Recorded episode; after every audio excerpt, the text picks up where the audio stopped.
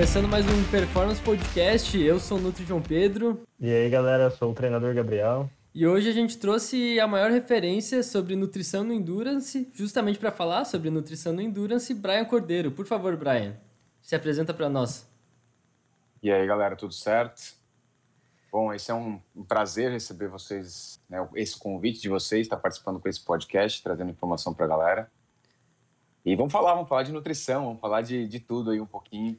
Ah, com Deixa certeza. Cara, eu queria entender primeiro como é que tu começou, né, na, na nutrição. Por que tu escolheu nutrição? Tu é, é, somente nutricionista? Tem alguma outra coisa que tu, que tu manja também? Cara, eu sempre falo que eu comecei a fazer nutrição para trabalhar com nutrição esportiva. Eu tinha sido, até os meus 16 anos, eu fiquei, eu competia natação, eu era atleta de natação vivia o mundo do treinamento, né? De acordar para quem é da natação sabe que a gente acorda de madrugada para treinar às seis da manhã, treina, depois vai para aula, depois sai da aula, almoça, come, treina a tarde inteira. E aí, com 16 anos, eu 15 para 16 ali, eu resolvi parar, fui, fui fazer o, né? Fui estudar para o vestibular. E aí eu já queria trabalhar com esporte e a nutrição ia me permitir isso, né? Naquela época, 20 anos atrás, a visão e a realidade da nutrição eram muito diferentes, né? Ah, mas eu sempre total. tive na minha cabeça que eu, é, sempre tive na minha cabeça que eu precisava ter um diferencial, assim, porque não, não podia ser só mais um, né? Então eu comecei a fazer a faculdade de nutrição no primeiro, segundo semestre eu já comecei a fazer estágio dentro de nutrição esportiva com uma professora que tinha na faculdade que eu fazia. Mas ainda assim achava pouco, então comecei a fazer a faculdade de educação física. E aí eu levei as duas faculdades ao mesmo tempo até o final. No final tive que dar prioridade para nutrição, daí comecei o mestrado logo que me formei e voltei e terminei a educação física, né? Terminei a educação física junto com um mestrado em nutrição ali. E cara, eu comecei a dar, eu comecei a dar aula logo em seguida, cara. Acho que a vida de nutricionista, assim, a gente quando se forma a gente fica meio perdido, né? Não sabe para onde uhum. que vai, quer fazer, aquele medo, aquele frio na barriga. Mas eu comecei a atender em consultório logo em seguida, assim, sempre tive um sonho de ter o meu consultório que eu, eu consigo ter hoje, mas Uh, eu comecei a atender logo em seguida e comecei a dar aula, assim, começo de curso técnico de nutrição, depois comecei a dar aula em faculdade, depois pós-graduação, e aí a vida vai vai puxando, vai levando e a gente vai seguindo o bonde. Pois é, tu, tu, ainda, tu ainda é professor da VP? Eu sou professor sou? e sou coordenador da pós hoje da VP. Pô, bacana. E tu, tu desde o início já, já foi para VP ou começou em outras e foi meio que que até tu, até tu se estabelecer na VP, como é que foi, cara? Essa, essa parte assim de dar aula, porque é bem incomum. A gente até entrevistou recentemente Rafael Genário e basicamente parece que ele seguiu meio que o mesmo caminho que tu, assim, desde da, antes da faculdade ele já ministrava aula, já ministrava curso, ele já, já se formou, começou lá o mestrado já é, dentro de uma pós-graduação dando aula, sabe? Bem professorzão mesmo, acho que tu, tu é na mesma pegada que ele. É, cara, na verdade eu comecei a fazer ah, mestrado ali, durante o mestrado. Na verdade, quando comecei, quando eu finalizei a, a nutrição, antes de, até mesmo ali logo antes de entrar no, no, mestrado, e ainda durante a faculdade de educação física, eu comecei a fazer uma especialização em fisiologia do exercício.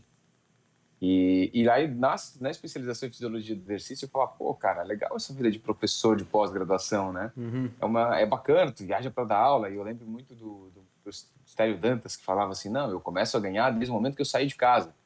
Uhum. E aí eu falei, pô, isso ficou na minha cabeça. Eu falei, pô, legal essa história da aula em pós-graduação. E aí, na, durante o mestrado, eu procurei uma, uma pós, procurei a pós da VP para fazer em Curitiba, na época não tinha aqui em Santa Catarina. E aí eu fui fazer fitoterapia e fui fazer nutrição funcional, que na época não tinha nutrição esportiva lá. Uhum. E aí eu comecei a fazendo a pós, cara, e logo em seguida abriu a pós em nutrição esportiva. Eles abriram um processo seletivo, eu não tinha nem terminado a pós ainda, e eu comecei, fiz um teste, passei, comecei a dar aula na clínica. Começo, comecei dando aula de diabetes. E logo em seguida abriu a pós esportiva e eu comecei como professor já desde o começo, cara. Então, desde o começo que abriu a pós esportiva, eu já comecei como professor ali. Tu tinha quantos depois anos? Depois que a Andréia saiu. Tu tinha quantos anos, mais ou menos? Pô, já faz. Já faz, cara. 12, 13, 14 anos, acho que eu, uhum. Eu tô dando aula na VP, cara, faz uma cara já. Eu tinha formado, ó, 2006 eu terminei mestrado, deve ser por ali, cara, 2007, 2008. Sim. Faz um tempo, nem sei, eu não sou muito bom de guardar datas assim, cara. uhum. Não, eu queria explicar também para o pessoal que está nos assistindo é que a VP é simplesmente uma das maiores uh, pós-graduações que tem no Brasil inteiro, né? Em, uh, na parte da, de nutrição, ali, nutrição esportiva, funcional, é um dos maiores nomes, com certeza, né, Brian? É uma das pós mais conhecidas e mais reconhecidas, né? Acho que é uhum. importante uhum. colocar isso, pela qualidade, pela procura das pessoas, assim, e pelo que a gente costuma falar, né? O grau de mudança que a gente consegue fazer nos alunos, né? A gente tem um feedback muito positivo no final da pós, quando o aluno coloca lá que, pô, essa, essa pós foi um diferencial na minha vida. Porque a gente trabalha muito dentro da pós, tanto da clínica esportiva. Eu dou aula na esportiva, né? Mas, uhum. mas a gente faz muito é, de trazer a teoria aliado com a prática para que as pessoas consigam já começar a aplicar aquilo no, no dia a dia delas, seja dentro do consultório, seja com elas, seja com né, pacientes, amigos, colegas, parentes. Sim. É, tentar aí fazer diferença na vida das pessoas. Cara, isso aí é um ponto muito positivo que eu vejo em pós-graduação, porque uh, os alunos já estão trabalhando, né? Uh, na graduação a gente não tá, então a gente fica lá quatro anos, às vezes mais, né? Porque tem que fazer menos matérias e só, só estudando, cara. Daí tu não consegue ver a aplicabilidade. No máximo tu consegue aplicar em ti, na tua família, num amigo aqui ali, mas é pouca coisa, né? E na pós-graduação, não, a gente já está trabalhando, todo dia a gente tem paciente, então a gente viu uma coisa ali no final de semana, pum, na segunda-feira, primeiro paciente, a gente já pode uh, ter uma abordagem totalmente diferente com isso. Já consegue aplicar aquilo, né? Essa é a forma mais fácil da gente memorizar e de guardar as coisas, né, cara? Uhum. É aquilo, tu aprende e tu bota em prática, então aquilo entra pra tua cabeça, é muito mais fácil do que tu deixa ali no caderno, daqui a um ano tu vai estudar, vai olhar aquilo, vai se perder metade da informação, né? É, total. E assim, uh, tu, tu nessa época tu ainda treinava natação, tu chegou a competir assim profissionalmente ou quando entrou na faculdade meio que largou? Não, cara, quando eu tinha ali meus 15 para 16 anos, eu tive um, um overtraining forte. E aí isso foi uhum. um dos motivos da minha desistência da natação eu overtreinei, tive uma, uma, uma, crise, uma síndrome de burnout, que é quando a gente não quer mais estar naquele meio, né?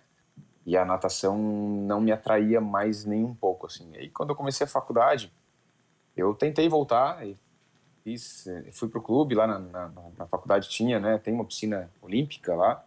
E aí eu fui, voltei a treinar, fiquei acho que quatro semanas, tempo suficiente para entrar dentro da equipe e, e, desistir, cara, de novo. Então, uhum. tipo, não me atraía mais, entendeu? Eu sempre falo que eu, né, no, eu era de uma cidade pequena no interior de Santa Catarina, né? Então eu competia até, eu competia nas, no calendário regional aqui, né? Uhum. Santa Catarina e tal. E era, e eu nadava piscina curta, cara. Eu fazia piscinas de 25, naquela época eu tinha de 25, né? 25, 50, o livre e o borbo. E o meu treinador resolveu que eu tinha que fazer fundo, cara, e me botou a nadar 3, 4 mil por dia para fazer travessia. E aí, cara, não deu certo. eu, sabia, eu sabia o número de azulejos que tinha na piscina, cara. Então uhum. foi excesso do excesso, assim. Então, aí depois, cara, eu passei por muitos outros esportes, assim, mas nenhum competitivo, né? Não a ponto uhum. de querer competição e tal.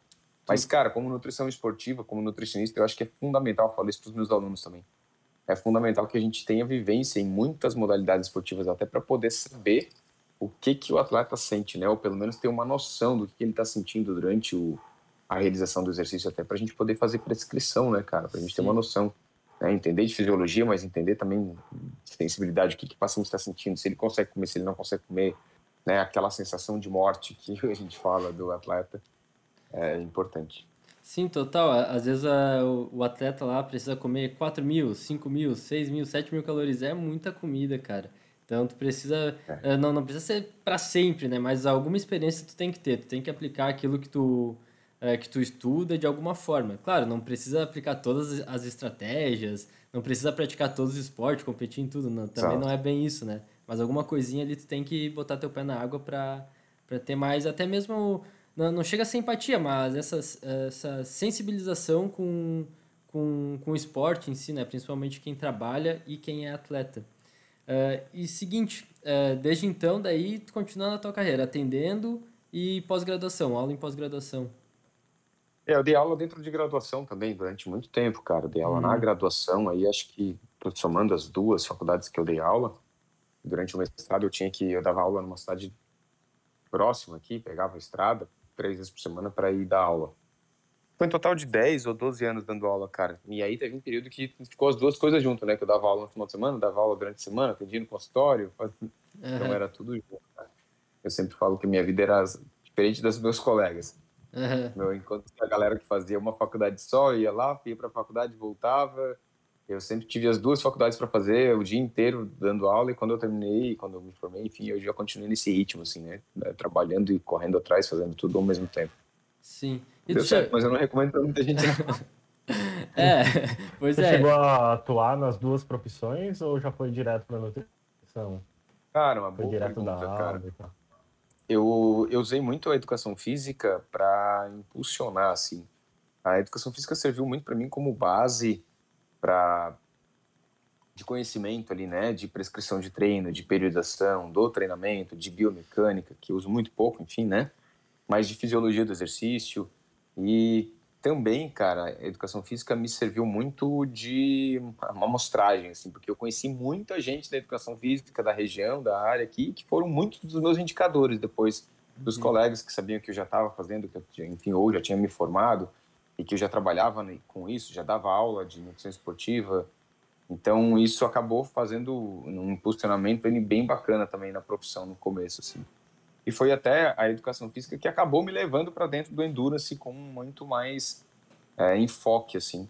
É, porque ali dentro da faculdade de educação física eu conheci algumas atletas, alguns atletas de endurance, e uma delas se tornou, que era uma das atletas top do Brasil, se tornou atleta minha, e aí foi trazendo uma quantidade maior de pessoas dessa área, né?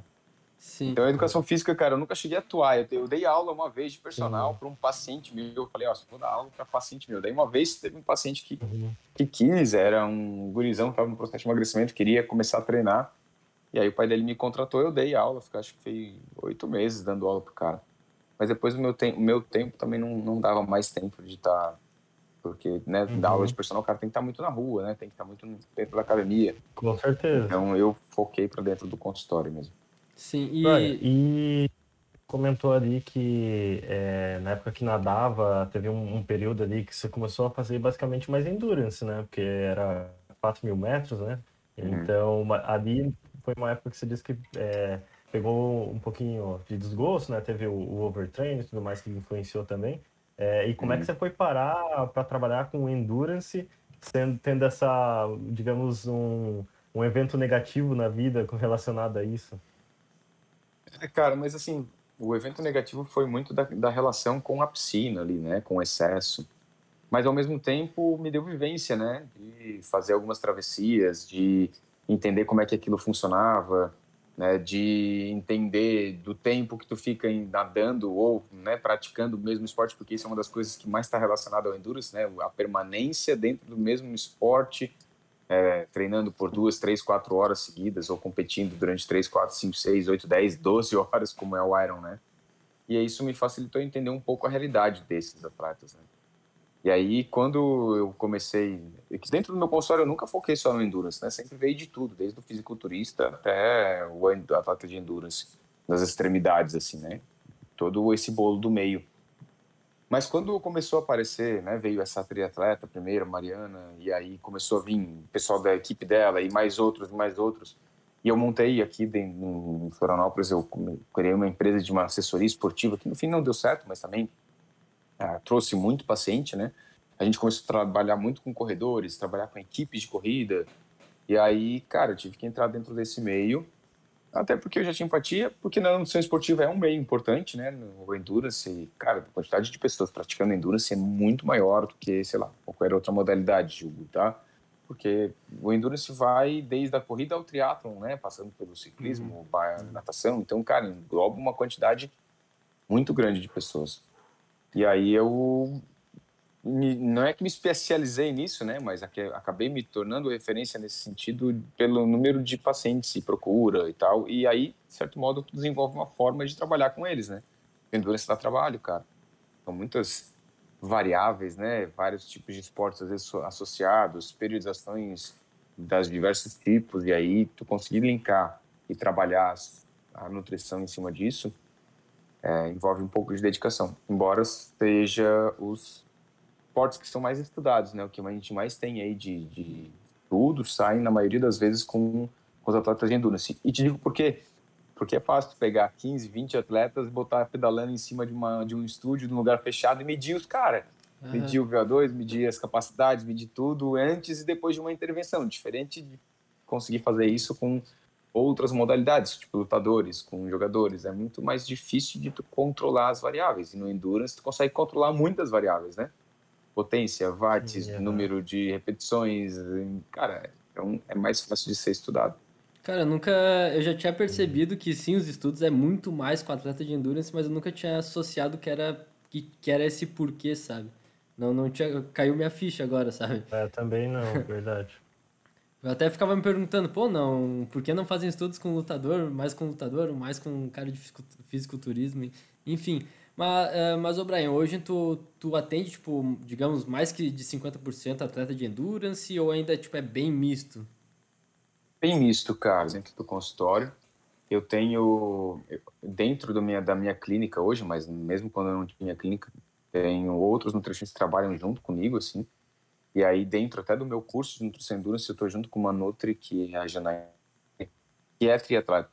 Uhum. Então, dentro dessa equipe, hoje acaba que muitos atletas, eu mesmo indico para ela, ó, oh, não, é uhum. triatleta, vai com a Janaína porque ela tá no dia a dia e ela vai nas competições, o que eu não vou, não Sim. consigo fazer isso hoje, uhum. né? Uh, até até porque ela tá lá na competição e hoje com filhos, com tudo, não, não dá. Então muita gente acabou indo por indicação minha para ela mesmo. Eu tenho alguns pacientes, né, que preferem manter-se comigo, mas o meu consultório é muito aberto, cara, dentro da nutrição esportiva. Eu digo que é mais do que nutrição esportiva, né? Porque eu falo, eu brinco hoje que eu, eu hoje trabalho muito ajustando a vida das pessoas, organizando, porque as pessoas estão numa bagunça, cara. Eu acho que essas redes sociais e as informações estão confundindo a cabeça das pessoas, as pessoas chegam tão perdidas dentro do consultório falo que uma das coisas que a gente é faz como nutricionista ou como profissional de educação física, enfim, é parar a pessoa falar, pera, peraí, vamos começar daqui, vamos organizar essa tua vida, vamos botar de uma coisa que tu consiga fazer e vamos te deixar sair daqui mais ajeitado, porque as pessoas estão, cara, realmente perdidas.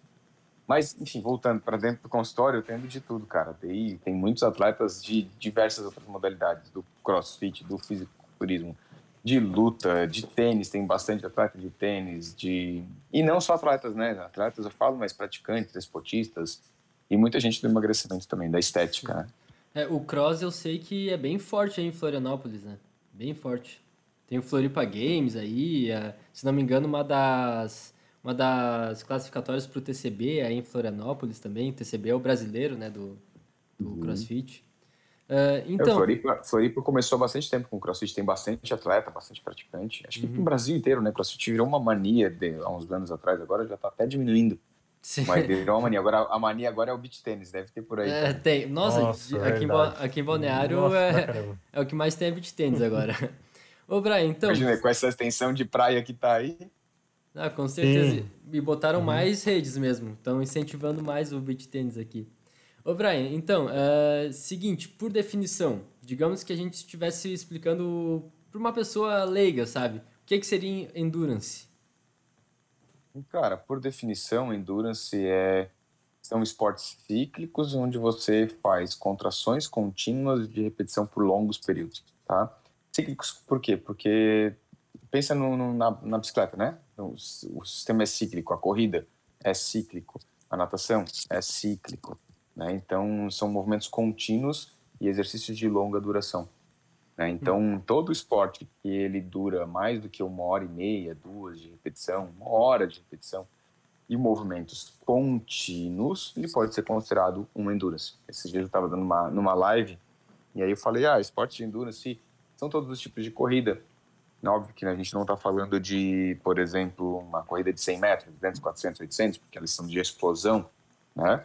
É, não entram dentro da categoria de endurance, mas aí é, 5 mil metros, 10 mil, 21, 42, as maratonas, né, meio maratonas, as ultramaratonas, os ciclismos de quase todas as modalidades é, de longa duração, desde o mountain biker até as provas de ciclismo de rua ou de, de estúdio, né, de, de lugares fechados, uh, todos os tipos de triatlon, uh, as as provas de travessia da natação, as provas de montanha, e aí uma pessoa perguntou, ah, e, e o remo? O remo uhum. também é um endurance? Eu falei, o remo também é um endurance, desde que seja um remo de travessia, e tem muito, né? Hoje em dia, seja a canoa havaiana, seja o remo, seja stand-up é, de travessia, é cíclico, porque tu faz o mesmo movimento repetitivo várias vezes por longos períodos. Pô, então, por definição, é isso. Pô, então, uh, na minha cabeça, assim, ó, sempre era. Até porque são os mais famosos, era natação, corrida e. e bike, né? Tipo, mas não, então a gama é bem maior, né? A questão é mais pelo Muito tempo mais e pela ampla. movimentação mesmo.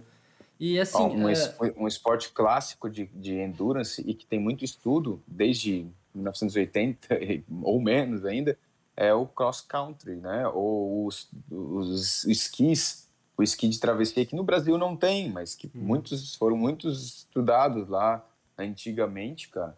Aqueles que pegava o esqui e ia e cruzava a montanha. É um esporte bem endurance uhum. antigão, um pouco, pouco comum hoje, né? E incomum é. no Brasil. Sim, não, pô, perfeito. E assim, uh, uhum. metabolicamente falando, porque uh, a gente vê mais informações na, na parte da. Uh, claro, como a gente falou, do estudo, tem mais parte do endurance mesmo, mas digamos na internet, a gente vê mais coisas voltadas para musculação, para treino de força. Qual seriam as diferenças assim, entre treino de força, hipertrofia, para um treino de performance de endurance? Ah, cara, as diferenças. Bom, depende do que, que tu. Do, do exemplo, mas por exemplo, Uh, muitas coisas servem, tá? De uma, de uma recomendação que acabam servindo para outras modalidades, porque elas estão muito relacionadas a período de recuperação muscular e síntese proteica. Então, primeiro a gente tem que definir o que é síntese proteica. Né? Então, a síntese proteica é a capacidade que um músculo, ou de uma refeição, ou de um alimento, tem de induzir o músculo, sinalizar o músculo, para quem é mais leigo entender que sinalização é uma coisa que se faz dentro da célula, então, um alimento que tu come, um, suplemento que você toma, uh, né, uma proteína que entra dentro do músculo, ele sinaliza o músculo lá no núcleo da célula para que a, a núcleo da célula estimule a célula a sintetizar uma proteína. E sintetizar essa proteína né, pode ser é, recuperar um músculo, né, regenerar um músculo, está sintetizando uma proteína, pode gerar uma hipertrofia, mas pode não gerar hipertrofia, pode ser uma síntese proteica de uma proteína de defesa, de uma é, proteína de transporte, enfim, né? Então, essa síntese proteica está muito relacionada à recuperação muscular. Então, quando a gente tem, por exemplo, no treino de musculação, para o foco para musculação, a gente fala muito em síntese proteica para gerar hipertrofia. E uma das prioridades, das prerrogativas básicas é a gente distribuir a proteína ao longo do dia, a cada 3, 4 horas, numa quantidade de 0,3 gramas por quilograma de peso, por exemplo. Uma pessoa de 70 quilos, 21 gramas de proteína a cada 3, 4 horas que isso facilita as sinalizações e facilita a recuperação muscular, logo facilita o ganho de massa muscular. Contudo, no endurance a gente também tem essa mesma é, orientação. Em que sentido? O atleta também treina, também precisa fazer recuperação muscular. Ele só não vai hipertrofiar porque o estímulo do treino não gera hipertrofia. Enquanto que na musculação você vai, gera um estímulo do treino que estimula um ganho de massa muscular e de força. No endurance o estímulo não gera esse, esse volume muscular, mas ao mesmo tempo tem lesão. Mas se a gente for para um outro lado, aí a gente vai variar bastante, né? Porque a gente está falando até de intensidades diferentes. Então, quando tu pega um atleta de força, um treino, um atleta de musculação, um fisiculturista, um crossfit, um levantamento de peso, as intensidades são sempre altas, né? Então, lá na fisiologia, na bioenergética, a gente está sempre usando fosfocreatina ou glicogênio, mas na via anaeróbica como substrato. Né? Então o cara vai fazer explosão, ele tá, vai usar principalmente fosfocreatina ou até um glicogênio em via anaeróbica.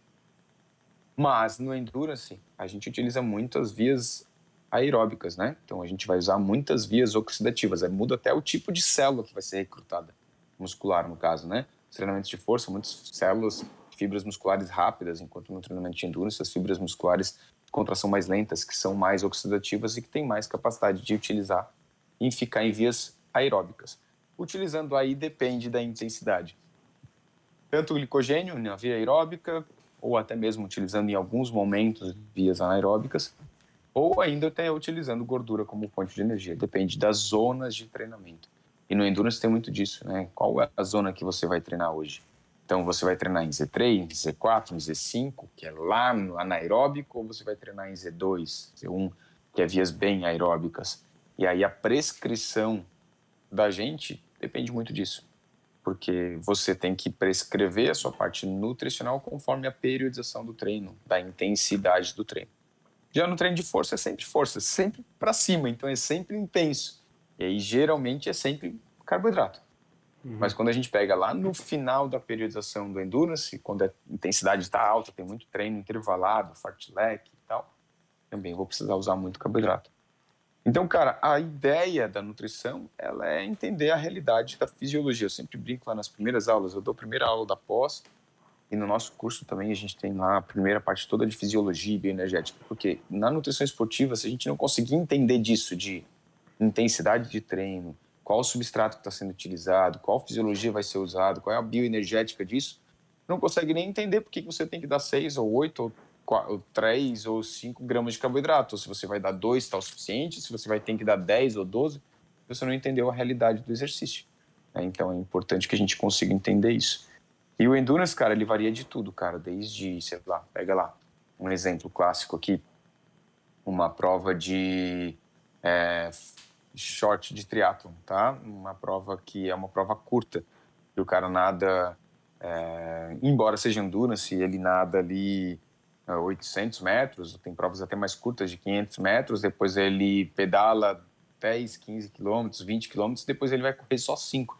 Mas, cara, isso é uma pauleira, uma correria é intensidade lá no Z4, no limite, o cara chegando vomitando em tudo que é situação. É como se estivesse é... dando só tiros. Tiros o tempo todo. É intenso, é intenso mesmo. E aí, cara, é glicogênio na soca. Uhum. Mas pega um outro cara que vai fazer, sei lá, uma corrida de 42, mas que ele, pô, ele é o cara que quer chegar lá no meio da, da galera, fazer uma bagunça, mas ele quer completar a prova, ele vai caminhar e vai correr um pouquinho, pô, a intensidade dele é bem mais baixa.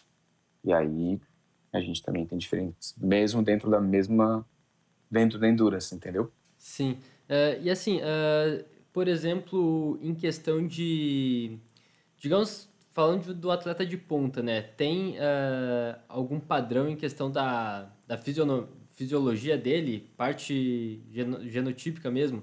Por exemplo, ah, atleta corredor tem que ser mais alto, mais fino, mais magro, nadador tem que ter o braço mais longo. Existe essa coisa na, no endurance? É, algumas coisas que podem ajudar, né? Até a gente falando em genética, é, combinações de polimorfismos podem ser benéficas para as modalidades, né? Embora uhum. hoje a gente ainda conheça muito pouco em relação aos polimorfismos existentes, existem já né, alguns que são bem delimitados. Polimorfismos são pequenas alterações genéticas que podem favorecer ou não, é, uma, beneficiar em, ou não em alguma modalidade esportiva. Por exemplo, o polimorfismo da enzima conversora de angiotensina pode ajudar, é, uma alteração genética nessa enzima pode ajudar na utilização de oxigênio e na queima de gordura, por exemplo. Só dar um exemplo, né? Uhum.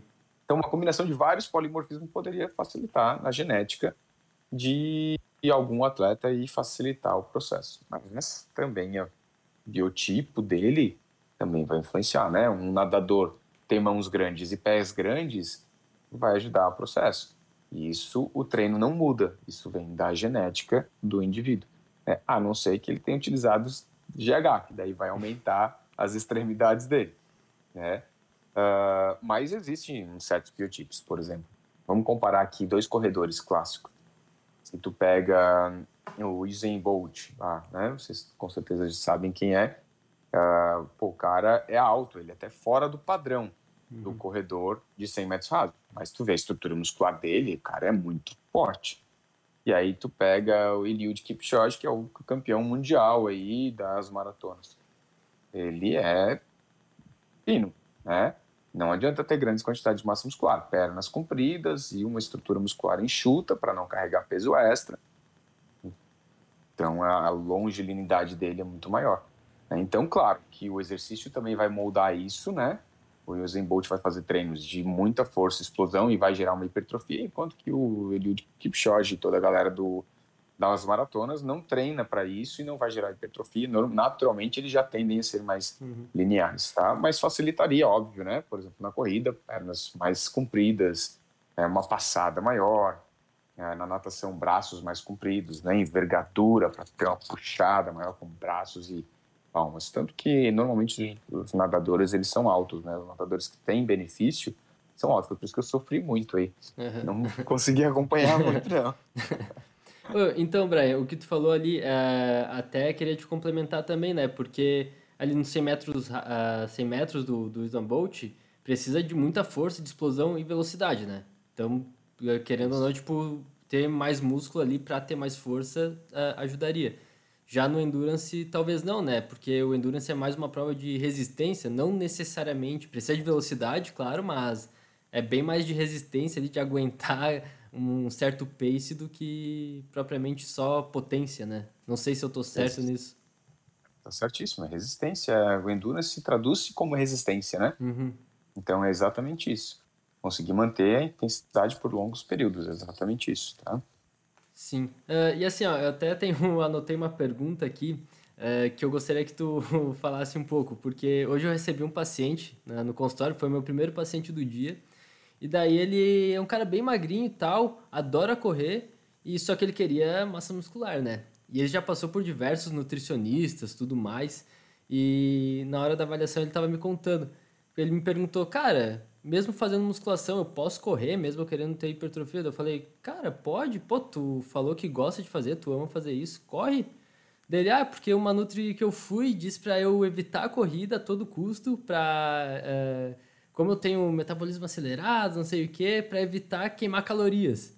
Só que, cara, eu acredito que não seja bem assim, né? Isso. Eu, eu, eu comecei acredito... a treinar, mesma história. eu acredito até que um cardio, uh, independente de qual seja, até ajudaria na musculação, né? Até mesmo para aguentar mais carga ali, num, num, agachamento que seja. Pode ajudar no, na recuperação entre as séries, né? A uhum. gente fala muito disso, inclusive até no CrossFit isso é muito utilizado. Porque, embora seja prioritariamente no CrossFit, só puxando um, pouco do teu exemplo, mas já volto para ele, é um treino que é praticamente resistido, treino de força o tempo todo, só que é muito intenso e o intervalo de recuperação, se tu tens um bom cardio, é menor, ou seja, você uhum. consegue manter um pace melhor. Mas no caso da musculação ali, cara, ela falou isso por causa do treino concorrente, né? Uhum. Alguns estudos saíram desde 1980, os primeiros estudos foram 1980, 1983, se não me engano, cara. E aí eles começaram a avaliar é, o, a influência do esporte de endurance no ganho de massa muscular e na hipertrofia. E os primeiros estudos, que depois foram corroborando com outros estudos, mostraram que ah, para pessoas pouco treinadas, que é o que a maioria das pessoas que a gente encontra no consultório, não faz muita diferença. Tá? Nos primeiros estudos, eles viram que havia uma certa interferência do treino de endurance no treino de força, ou seja, o treino de endurance ele limitava o crescimento muscular, tá? Uh, mas depois, nos estudos mais apurados, mostraram que essa interferência ela acontece somente em atletas de alto rendimento. É, por exemplo, um fisiculturista.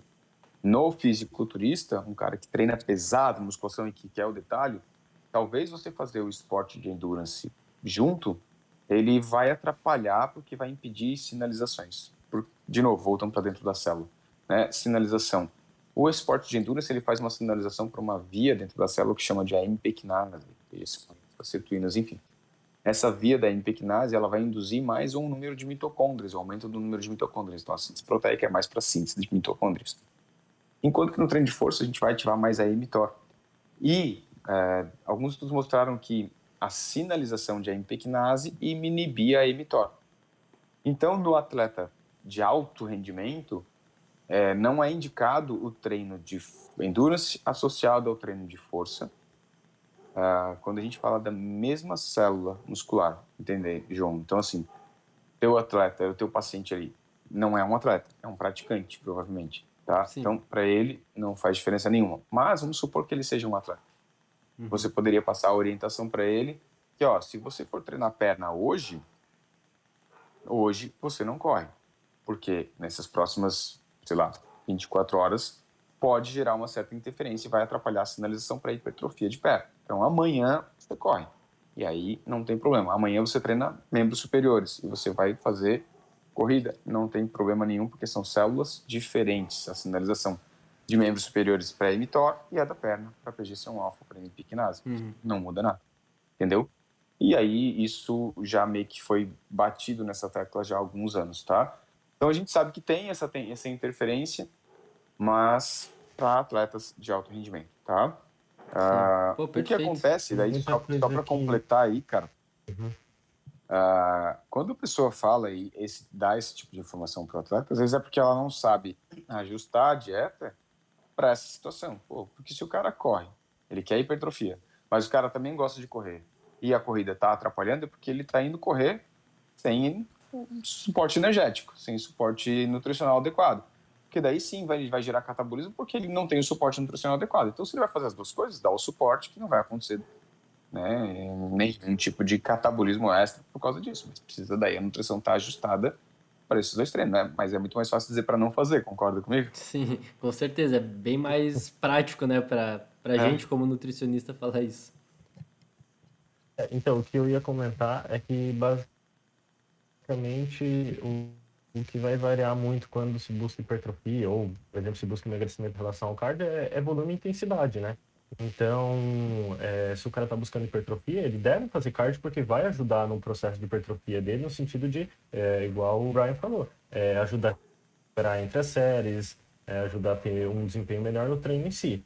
É, é, mas a única coisa que você vai ter que adequar é volume e intensidade. Então, pô, o dia que treinou perna, obviamente o cara não vai sair, vai correr é, 5 km, 10 km depois. A gente indica, inclusive, fazer um, um de 10 minutinhos lento tal, para ajudar no processo de, de recuperação, porque faz a placa sanguínea e tal. É muito bem-vindo. Então, é basicamente isso: é adequar volume e intensidade, e com certeza vai conseguir até otimizar o processo de hipertrofia, né? É, e esse, esse pós, né, essa caminhada, essa corrida de 10, 20 minutos, nem, nem vai gerar fazer, nem vai chegar a fazer essa sinalização que a gente quer, mas por um outro lado, pode ajudar na remoção dos metabólitos né, do treino. Então, ajuda na remoção, na redução de dor muscular tardia, ajuda na reoxigenação, na remoção do lactato. Então, só é benefício disso, cara, 10, 20 minutos nem é treino, né? É, o objetivo é ajudar. Exato, exato. Sim, perfeito. Ô, Brian, tu sabe, é, existe uma periodização nutricional específica de endurance. Tu falou muito sobre Z1, Z2, que tem a ver com a periodização de treino, né? Você sabe explicar mais ou menos como funciona, uma, bem, bem por cima, uma periodização de treino de endurance? Só, só para é, contextualizar. São várias, são várias estratégias diferentes, né? Então uhum. vamos entender um pouco da periodização de treino, principalmente no endurance de começo, cara. Um treino de endurance, a gente tem um macrociclo. O macrociclo é o período de treinamento total do atleta. Né? Então, quando ele é, pega lá uma, um calendário de prova, vamos dar um exemplo aqui de um atleta de triatlo. Uh, ele começa a prova, o calendário dele final, a prova final dele é lá em maio, uh, porque ele tem o Ironman em maio e ele vai começar o calendário de treinamento dele em novembro, dezembro. Então, antecedendo aí seis meses.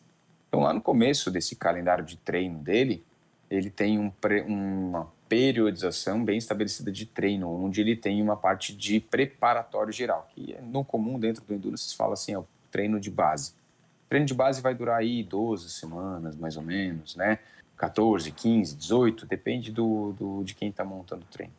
E depende da, da qualidade do atleta também, se é a primeira vez que ele está fazendo ou se ele já fez, todo ano ele faz um Iron, é bem diferente, né?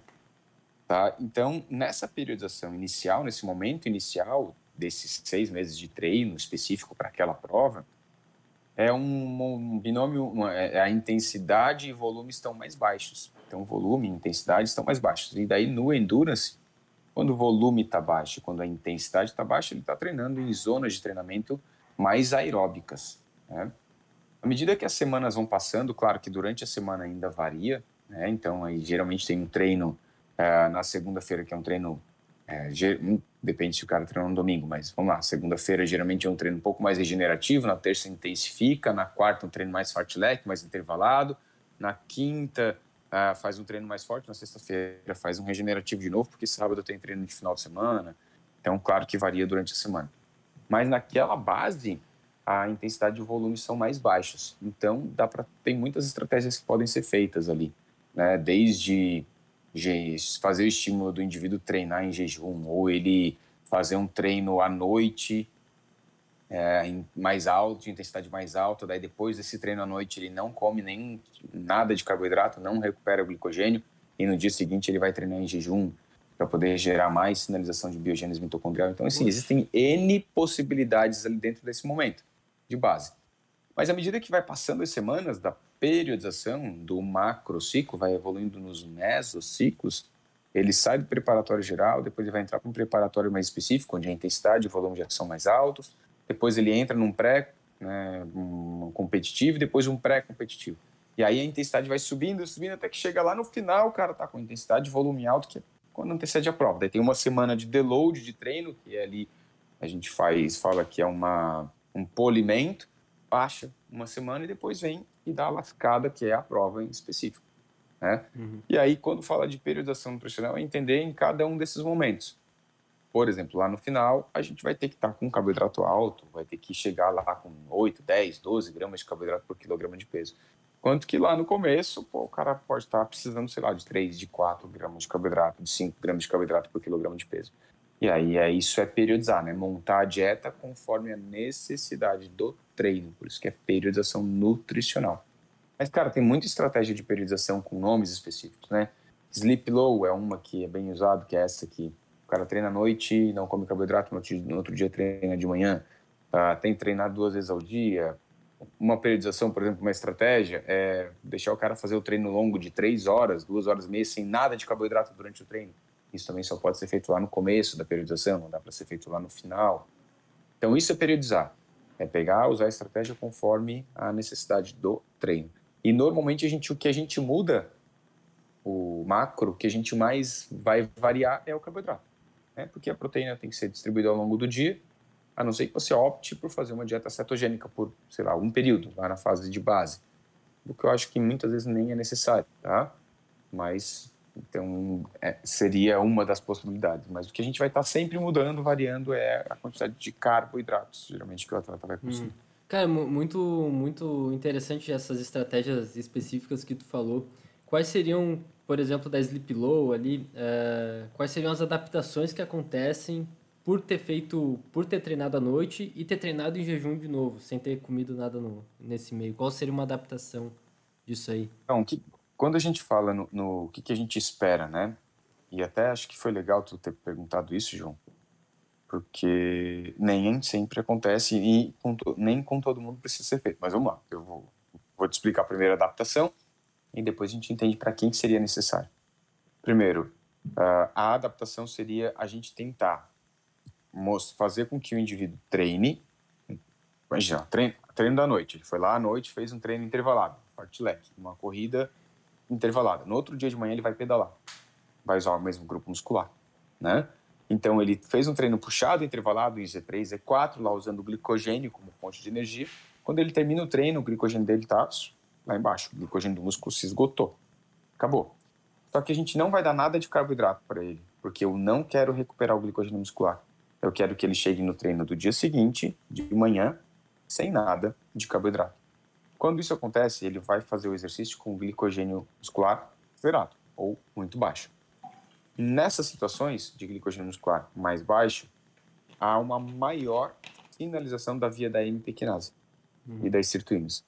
Maior sinalização dessas vias geralmente gera uma adaptação que é aumentar a síntese de mitocôndrias. Se aumenta o número de mitocôndrias, facilita a parte da, isso chama de biogênese mitocondrial, facilita a utilização na via aeróbica, até mesmo na utilização de gordura como fonte de energia. O atleta de endurance precisa de muito mitocôndria, porque ele está sempre, ou na maior parte das vezes, na via aeróbica, utilizando mitocôndria o tempo todo, seja para consumir gordura ou para usar carboidrato, porque tudo vai passar pela mitocôndria. Então, ele ter um número maior de mitocôndrias vai, de certo modo, gerar um benefício para ele. Aí, quando eu falo assim, ah, mas para quem que a gente vai usar isso? Se tu chega, pega esse teu paciente que chegou no seu consultório, começou a treinar agora há seis meses, um ano, tá? E que ele está correndo. Ele quer fazer um Iron, mas ele está no primeiro ano de treino dele. E ele veio, ele é um cara que é ex-gordinho. E né, tinha um excesso de gordura corporal, tá treinando, começou a treinar com esse objetivo de emagrecer. E, pô, ele tá no início do treino, ele vai para finalizar, para fazer o Iron. Já tô sonhando que ele vai treinar um ano só para fazer um Iron, porque normalmente precisa treinar dois anos para fazer o primeiro Iron, tá? Uh, e aí, para o pessoal entender que o Iron significa nadar 3.800 metros, depois pedalar 180 quilômetros, depois correr 42. Tipo, não é para qualquer um, né? Mas ele, para esse cara que começou, sei lá, um ano, ele não está extremamente adaptado ainda. E aí essas estratégias podem ajudá-lo a adaptar mais rápido e aumentar o número de mitocôndrias dele. Agora chegou um outro paciente no teu consultório, aquele cara que já faz triatlon há 10, 12 anos, ele todo ano ele está fazendo Iron, o cara já treina ó, há um milhão de tempo. E ele está trabalhando contigo, ele veio contigo porque ele quer performance. O cara já chegou em primeiro, chegou, está sempre lá no, no, no começo. Com esse cara, ele tem muito mais mitocôndria do que a gente cara, fazer uma estratégia para aumentar o número de mitocôndrias para ele talvez seja até ruim, porque a performance do treino vai ser pior nesses momentos, porque ele vai treinar com glicogênio vazio. E esse cara já chega dando paulada desde o da base, ele chega com um treino tão baixo, né? E aí para ele não faz sentido algum. Né? Então a periodização ela é muito legal na teoria, ela é bem bacana, a gente explica isso no nosso curso lá, do, a minha aula específica é só de, sobre periodização. Uh, mas é importantíssimo a gente saber para quem que a gente vai aplicar né? Não é sair fazendo essa mesma estratégia para todas as pessoas, porque não vai dar certo. Sim, sim. Mas não sei se, tu, se tu entendeu, sim. Com, com certeza, claro. Tipo, quando a pessoa não é adaptada, talvez funcione, seja bacana. Se a pessoa já é um atleta de elite, tal, seria até pior, né? Fazer algo... No caso, a Sleep Low aí, né? Que tu explicou. Sobre as outras... É, mas a, maioria, a maioria, a maioria tem essa... Também, tá? tem, tem essa função, assim, de aumentar a biogênese mitocondrial. É sempre é. essa, essa questão. E o, e o princípio é geralmente o mesmo, né? É fazer o indivíduo treinar com uma baixa reserva de glicogênio. Uhum. E aí os estudos, quando foram feitos com, com atletas de alto rendimento, a maioria dos estudos hum, mostrou que não há melhora de performance em periodização ou estratégias em que focam em fazer o cara treinar com baixa reserva de glicogênio para performance nos atletas de alto rendimento. Uhum. Mas mostra um maior consumo de gordura, mostra uma maior biogênese mitocondrial, mas não leva a performance. Ou seja, uhum. para o atleta de alto rendimento não faz sentido, mas para aquele teu paciente do consultório vai fazer muito mais sentido. Sim, existe até um tipo de dieta, né? No, ca no, caso é uma estratégia também que se chama train low, compete, compete high. É basicamente isso, né? Por um tempo tu fica Exato. treinando com ba baixo carbo, perto da competição, sobe total. É, exatamente, essas train low, compete high são todas essas estratégias. É um grupo uhum. de, de, estratégias aí que estão dentro dessas train low, compete high. Treinar é. com baixa reserva de glicogênio mas quando tu compete, tu vai com grandes quantidades. Mas, e aí vale de novo, né, um adendo. As periodizações, elas têm que ser casadas com o momento certo para fazer. Uh, porque tu fazer uma estratégia dessa de treino low compete high ou uma periodização dessa próxima do período competitivo é extremamente perigoso. Uhum. Né, porque tu vai fazer ele ter perda de performance. E não é o que tu quer naquela hora. Uhum. Né? O cara tá lá com intensidade alta e volume alto, se tu começa a baixar o carbo dele, ou se tu começa a fazer ele treinar com baixa reserva de carboidrato, o risco até dele lesionar, né? De ele overtreinar. Né? E, uhum. e aí o nutricionista mais atrapalhou, atrapalhou do que ajudou, né? Sim, é, com certeza. E você chega a pegar, por exemplo, uma periodização do treinador é, para você montar a nutrição é, com base nisso, de acordo com o que você tinha falado ali, é, na, na periodização em geral no Endurance. E eu falo isso nos atletas em geral, né? Não, o praticante comum talvez não tenha tanta necessidade assim, mas o atleta em si. Ainda mais você que ainda tem um conhecimento sobre treinamento também. Cara, eu peço. Muitos deles nem têm, tá? Mas daí Imagina. alguns atletas têm acesso. A maioria não é, faz esse tipo de é. coisa. Né? Não, eles têm, mas eles não. Tipo, ele só abre o planilha e faz o que tem que fazer o atleta nem exatamente Sim. não sabe, né? Mas, o, mas os atletas de mais de alto rendimento, eles têm acesso ali aos, às planilhas, à, à periodização mais completa, tem pelo menos algumas semanas para frente. E aí eu olho e eu já consigo saber, né, em que fase. Mas o atleta geralmente sabe fazer, sabe falar, né? Ah, não, eu tô na base, na terceira semana, na quarta ah, semana entendi. da base. Uhum. Daí eu já, pô, beleza, então eu já sei o que, que é. Daí eu pego para ver a semana uh, ah, para ver como é que é o treino dele, porque daí eu monto a dieta base e depois eu mudo conforme o dia da semana. Então, pô, nesse dia tem que jogar mais carbo aqui, aqui eu vou mudar para cá. Eu faço os ajustes para o dia. Que em, em alguns atletas de alto rendimento, os caras saem daqui com sete dietas, uma para uhum. cada dia da semana. Uhum. Você tem que montar, fazer um pequeno ajuste para cada dia, entendeu? Sim. Muito legal. E como é que funciona a questão de hidratação? Uh, tipo, principalmente durante prova, muda muito? Precisa ingerir, sei lá, como é que é essa questão da, da... Tocou numa, num, num assunto bem legal, João, porque no existem aí algumas recomendações, inclusive de hidratação. Falando em hidratação, vou tomar uma água porque deu sede. Mas eu falo que tu tocou num ponto interessante porque há uma discussão em relação a isso. Tá? Discussão em que sentido? Uh, há um tempo atrás, recomendava-se que a hidratação seja fosse feito aí a cada 15 a 20 minutos uma ingestão de 150 a 250 ml de água. E aí dentro dessa água deveria ter carboidrato, né? não só água, porque dependendo da duração do exercício, só água acaba sendo pior, tendo até um risco de hiponatremia, que é uma diluição do sangue, né, e baixando a quantidade de sódio. Ah, então, ingestão de uma bebida com carboidrato, carboidratada e com eletrônitos né, a cada 15, 20 minutos, um total de média aí de uh, um litro por hora, que é a nossa capacidade de absorção e de digestão. Uh, mas hoje, nos últimos anos, aí foi pautado por uma grande discussão é, se realmente precisaria estar tá recomendando hidratação, porque a sede seria um sinal ideal, né? Uh, e aí veio-se a recomendação do beber conforme a sede. Se você bebe, você bebe somente quando você tem sede. Se você não tem sede, você não bebe. E aí, quando beber, beba um repositor. Mas por que, que vieram, veio isso? Porque a maioria das pessoas pegavam as recomendações, ou a maioria das, recomendações pegavam e dava 150 250 ml de água a cada 15, 25 minutos, mas dava só água, em vez de dar os eletrólitos junto e os, uh, os, o carboidrato. E aí o que acontecia é que o cara bebia água demais, não repunha os carboidratos, não repunha eletrólitos, e aí ele diluía o sangue dele, a quantidade de sódio gerava uma hiponatremia, e a hiponatremia é muito mais perigosa do que a desidratação. E isso não acontecia, ou não acontece, quando a pessoa bebe só quando ela tem sede. E aí veio também a recomendação e essa discussão do beber conforme a sede, que hoje é bem usada. Mas nos guidelines mais recentes, saiu um ano passado, ainda dois anos atrás, já estamos em 2022, saiu em 2020 para as Olimpíadas de 2021. E que era, na verdade, para as Olimpíadas de 2020, que aconteceu em 2021, né? Mas, enfim, é, porque Tóquio era um lugar muito quente, né? E o risco de desidratação. E aí saiu um guideline exatamente sobre hidratação. E o que eles chegaram à conclusão, deram as orientações em relação a esse guideline, é que em provas acima de uma hora e meia, duas horas de prova, é, ou até duas horas e meia.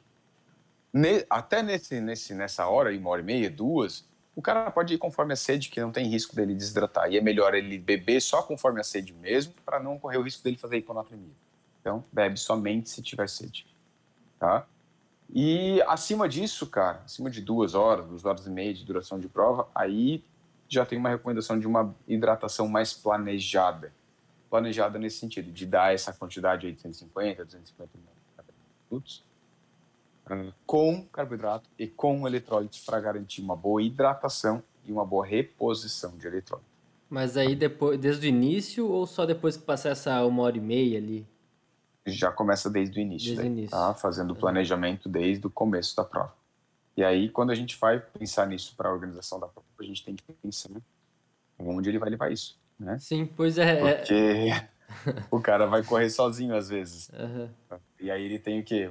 Uma garrafinha para levar na mão. Não vai correr com camelback, né? Não vai fazer uma prova de maratona com um camelback nas costas, uhum. uma garra 10 garrafinhas, né? Porque o cara vai levar, sei lá, uma, uma prova de maratona, se ele for bom, quatro horas. Né? Não tô falando de, do, do, do Eliud Kipchoge, faz em uhum. duas horas, um pouquinho. Falando de um cara bom, três horas, três horas e meia. Ele não vai levar 3 litros de água, né? o pendurado nele, não tem como. Então a gente tem que contar com os postos de hidratação. Então tem que saber exatamente nos percursos aonde que tem e o que, que eles vão dar. E geralmente eles dão os repositores hidroeletrolíticos, então já faz a programação pensando, ó, aqui vai pegar isso, aqui vai pegar aquilo, vai tomar isso lá, vai tomar tanto aqui. Uhum. E a gente programa. Sim, uh, e chega a levar uh, alguma coisa, algum carboidrato sólido mesmo? Alguma fruta, alguma coisa assim? Ou é sempre tudo meio que em gel, tudo solução com água?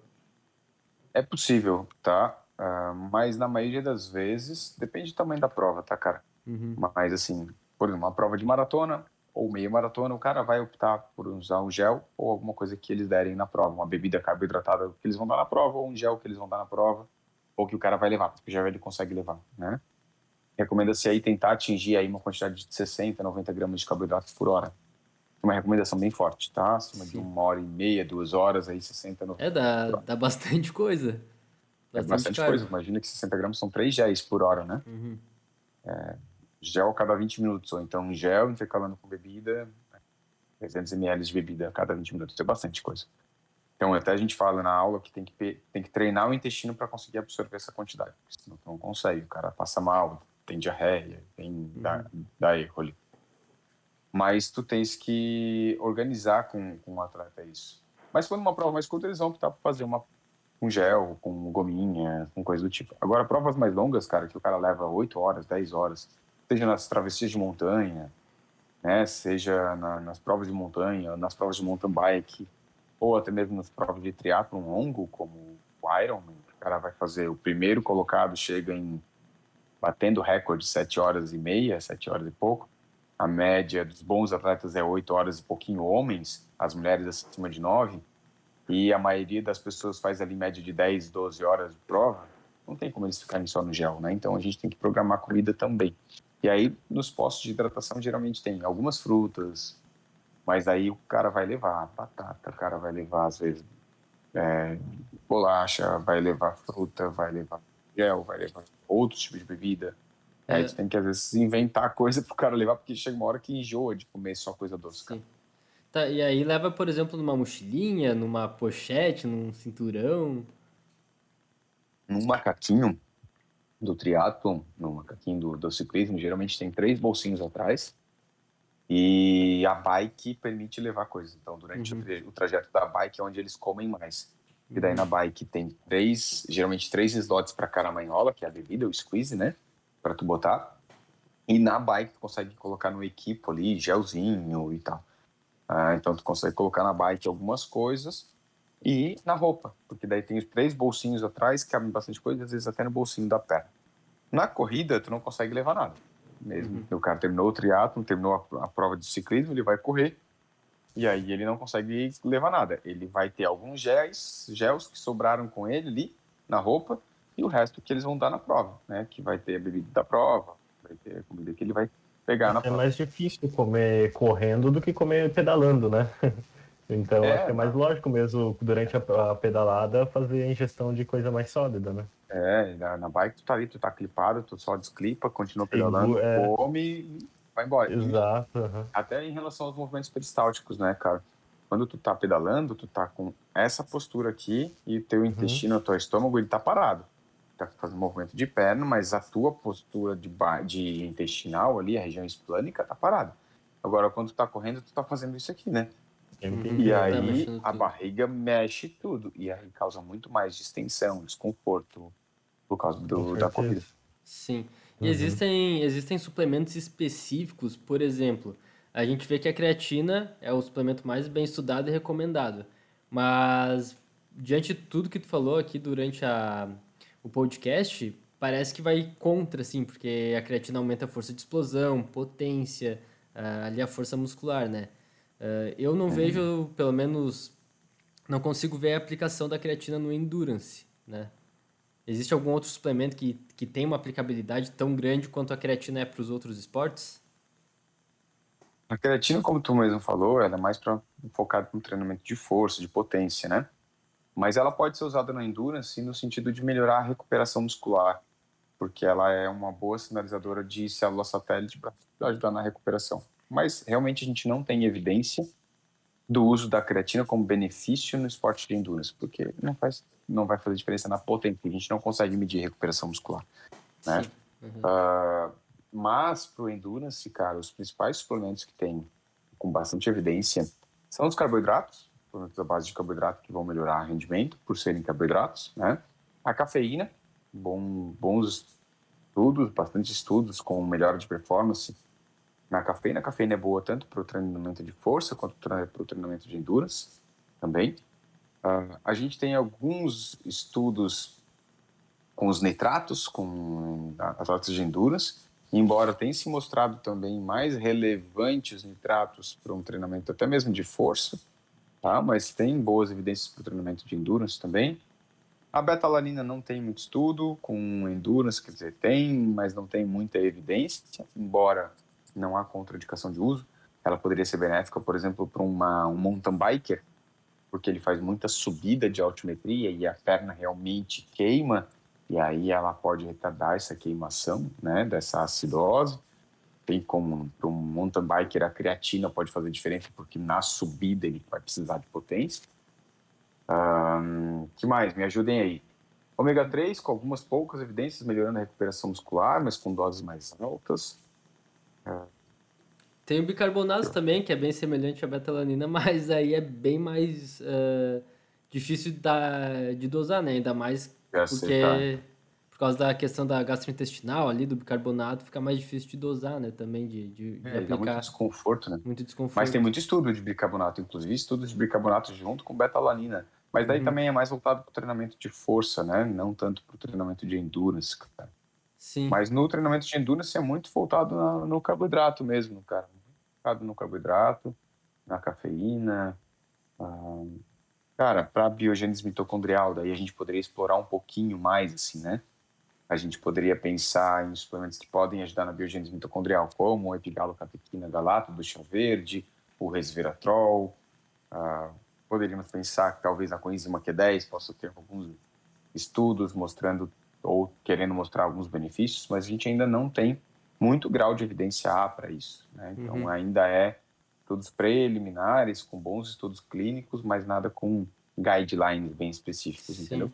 Por exemplo, existe a, esse mecanismo aí com todos esses suplementos que tu falou, mas não necessariamente um desfecho uh, clínico ali, um desfecho para performance, né, no caso. É, ainda não consegue mostrar realmente que pô, faz que vai melhorar a performance, né? Uhum. Mas existe muita especulação. Mas na nutrição, nutrição esportiva a gente tem que tomar muito cuidado com isso, né? Sim. Porque na teoria é bonito, mas na prática nem sempre funciona, mas vende, né? Vende uhum. a, o suplemento. Então, e isso é, é complicado também no, na nutrição esportiva. Tem muito suplemento por aí com pouca evidência ou nenhuma, mas que vende, que dá lucro para as empresas. Né? Sim, uh, chega, tu, chega a ser utilizado glutamina para a questão gastrointestinal, assim, uh, para o atleta de endurance?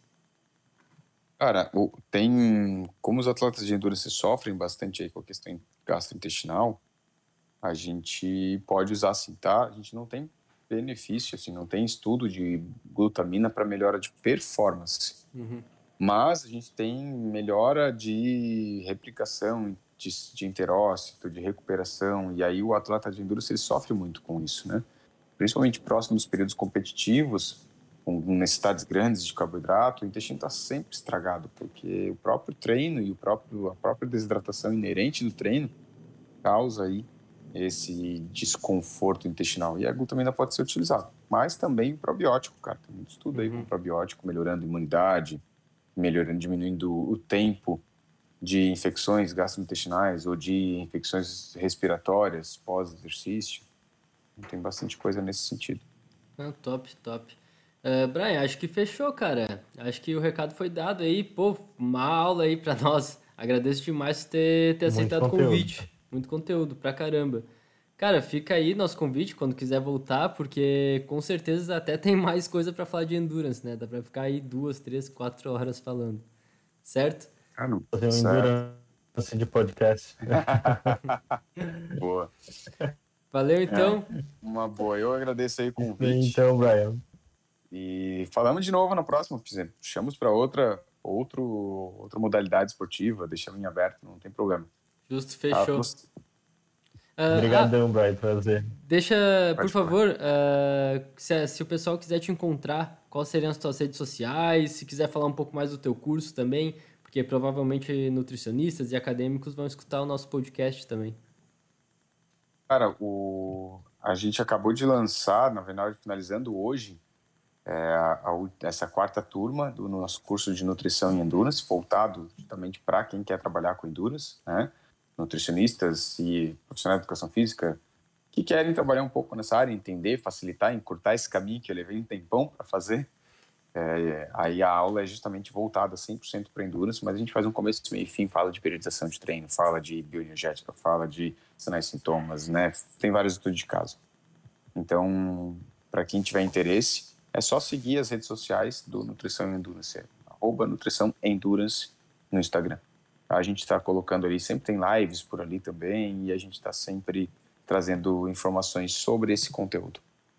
E para falar comigo, cara, pode falar comigo direto na minha rede social, que é Brian Cordeiro.